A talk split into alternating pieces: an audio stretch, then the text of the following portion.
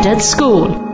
Hello everybody, we're the 8th graders from the elementary school Lauder Hugo Kon in Zagreb uh, in Croatia and we recently saw the movie Eat, Sleep and Die and here are our impressions uh, of the movie. It is about a young woman who lives in Sweden, but she is not a Swedish person. She is from Montenegro and uh, she works in a lettuce factory, but she gets fired and um, she is basically trying to find a new job during the whole movie.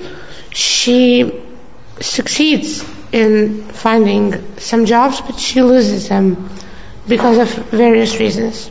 At the end of the movie, um, she got an invitation for a job and uh, she didn't know how to drive, so she hired a man who knows how to drive to teach her. But uh, when she learned how to drive, um, police stopped, stopped her and they needed to see her driving lessons, but she didn't have it. And then uh, she got fired again.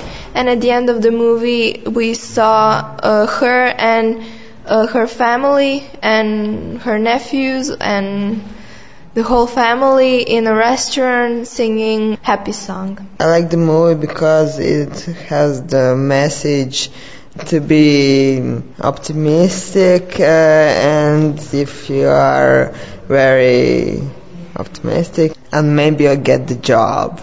My opinion about the movie was that it was pretty realistic because it was realistic actually. And um, I liked the part where she got fired from her second job. And many people quite will not like that, but you cannot quite judge the person who hired her because she didn't have a driver license and she was driving a car and she was sending stuff. What was pretty weird, you can say. And um, I just like how it's all realistic. I didn't like the movie at first because um, the whole plot of the movie was, to me, boring, but it showed the realistic life of people in Sweden and all across the world. But when I found out that the actors weren't actors, I started to think about it and I now I like the movie because of that and it showed the the re, the realism and the life of people who don't have so much money to to afford a new house or a car or anything that that rich men have. Um, I think that the movie was um, it had a message, an optimistic message, and I think what's the most important thing that it gives hope. It gives hope that things will be better and that never you should never stop searching for a job.